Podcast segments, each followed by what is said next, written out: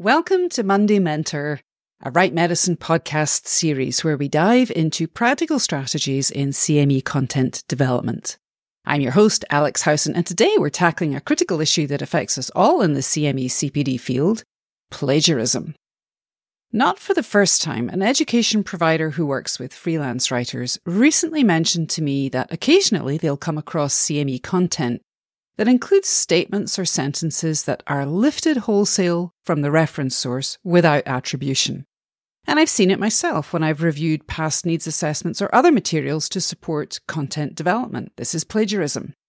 It's a word that carries a lot of weight. But what exactly is it? The word plagiarism is derived from a Latin word, plagiarius, which means kidnapper. In the context of text, we can see plagiarism as word theft. The World Association of Medical Editors defines plagiarism as the use of others' published and unpublished words and ideas or other intellectual property without attribution or permission and presenting them as new and original rather than derived from an existing source. So when we think about plagiarism, we probably most often think about using someone's work without giving them any credit, like word for word copying of text without appropriate attribution and quotations. The American Medical Association's style guide defines this type of plagiarism as direct plagiarism. And Retraction Watch catalogues papers that have been published and then retracted from peer review journals as a result of plagiarism detection. And if you're not familiar with Retraction Watch, you'll find a link in the show notes. It's free and it's definitely worth subscribing to. So this kind of direct plagiarism is, is pretty common. But there are other forms of plagiarism, like paraphrasing, when the writer simply restates the original text using different words or new vocabulary swaps words with synonyms, or rearranges sentences without attributing the original source. This is a common form of plagiarism in college essays and assignments, and I'm guessing it's probably the most common type of plagiarism in CME as well. But it's worth bearing in mind that paraphrasing is often inadvertent, and we'll get to reasons why this might be so in just a moment. Other forms of plagiarism include mosaic plagiarism which involves using a pastiche of original and purloined phrases. Text recycling is essentially self plagiarism, where the writer is, or the author is pulling in previously published text into a new document or article, as well as graphics plagiarism and citation manipulation. The American Medical Association 11th Manual of Style includes a very helpful visual diagram of types of plagiarism, and I'll include a reference to that in the show notes. To be sure, developing original material can be a heavy lift, especially in areas of CME where there's content saturation. After all, how many different ways can you develop a needs assessment on atopic dermatitis and make it really fresh and lively for the reader. Some would argue there are lots of ways you can do that, but that's a topic for another time. Results from a survey published in the American Medical Writers Association journal in 2019 also reported that practitioners who write CME needs assessments identified multiple instances of plagiarism, especially paraphrasing, and producing needs assessments that are pastiches of previous needs assessments. In the simplest terms, then, plagiarism isn't just copying text, it's the theft of ideas or material without proper credit. It's cheating. So, why does plagiarism occur? And how can we spot it as editors and reviewers of content and avoid it as writers? Let's look at the academic literature on this topic first, because plagiarism is a front and center problem for academia and a violation against academic integrity. And we can learn a lot from what drives plagiarism, how to detect it, and how to avoid it from this literature. First, let's look at plagiarism drivers. One driver of plagiarism is lack of awareness that plagiarism is actually a thing. In academia, this is barely an excuse because warnings about academic integrity are pretty much everywhere. And similarly, I'd argue that in CME, we should all be aware of the potential for plagiarism and the reputational damage that it confers. Second, and I think this is probably the most common, but I'd be really interested to hear what your perspective is. Poor writing process or research management is another factor that drives plagiarism. It's very easy to simply copy and paste text from a website or an article into a Word or a Google document and then forget to rewrite it. It's easy to do this when we're in the research phase of a project, whether it's a needs assessment or content for an education activity. And I'll come back to this in a moment.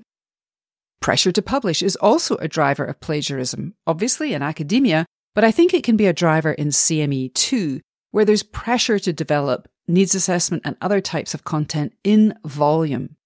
If you're a writer who's working with different clients on similar topics, it should go without saying that recycling content from a needs assessment on, say, acute coronary syndrome for one client to a needs assessment on that topic for another client is absolutely verboten.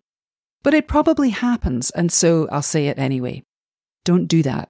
Not only is this a form of plagiarism, but the work you create for one client, if you're contracted as a writer for hire, is proprietary. Cultural differences and differences in language skills are a fourth reason that can contribute to the lack of awareness about what plagiarism is and pose a barrier to avoid it. Fortunately, guidance exists for education providers and writers on how to detect and avoid plagiarism. First, there are some indicators of plagiarism to be aware of, like discrepancies in language quality, mismatched reference numbers, and even historically inaccurate journal references. Deborah Weber-Wulff, a professor of media and computing at the HTW Berlin University of Applied Sciences, points to style shifts, misspellings, font changes, or underlined words as possible indicators of plagiarism. These types of things suggest the text has been pasted from its original source, or worse, from Wikipedia. Professor Weber-Wulff also suggests that doing a spot check with an internet search engine using three to five words from a paragraph can uncover copy and paste jobs. And tools like Grammarly also include a very simple to use plagiarism detection function. Microsoft Word also has a baked in function to help you spot indicators of plagiarism. Julia Sandford-Cooke of WordFire Communications she's an advanced member of the Chartered Institute of Editing and Proofreading, wrote a blog on 10 signs of possible plagiarism in non-fiction work.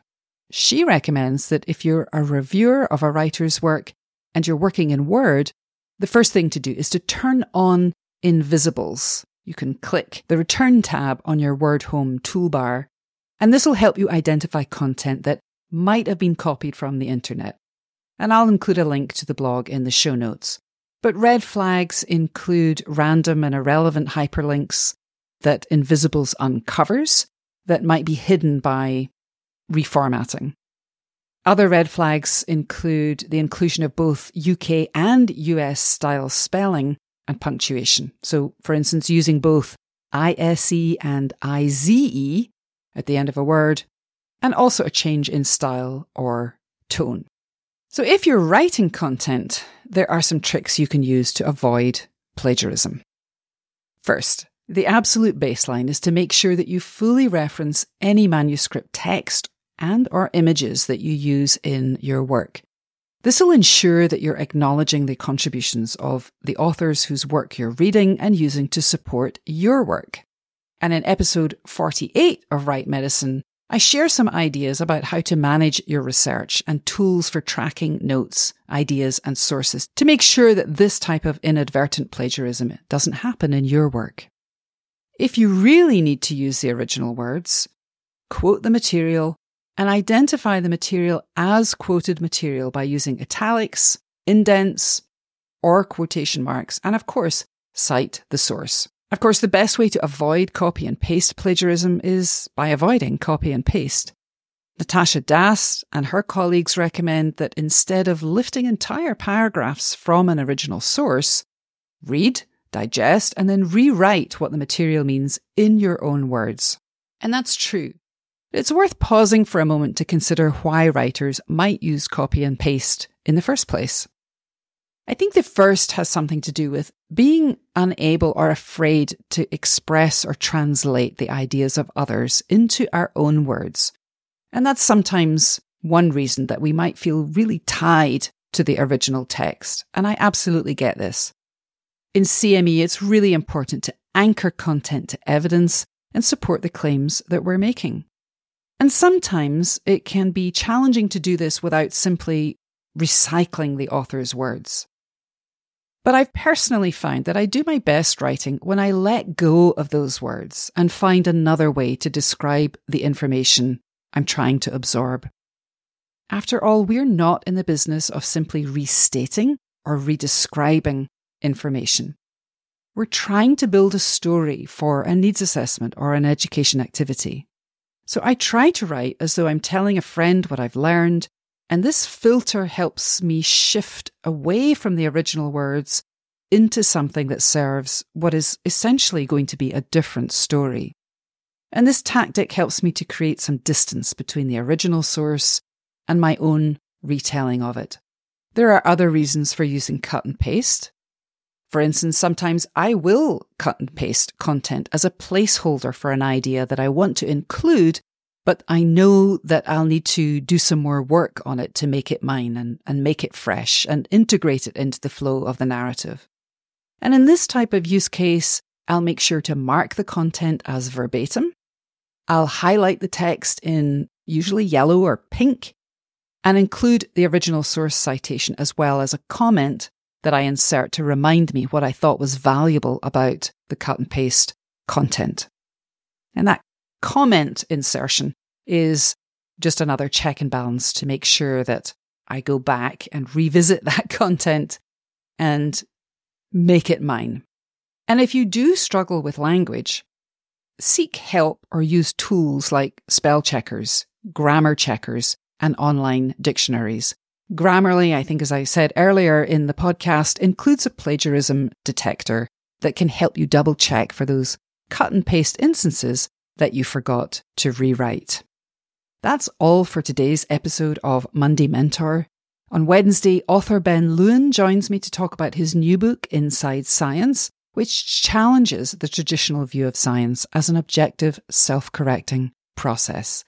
In the meantime, connect with me on LinkedIn and subscribe to Write Medicine Insider for CME and CPD and podcast updates. Thanks for listening. And remember, in the world of medical writing and CME, your integrity is your most valuable asset.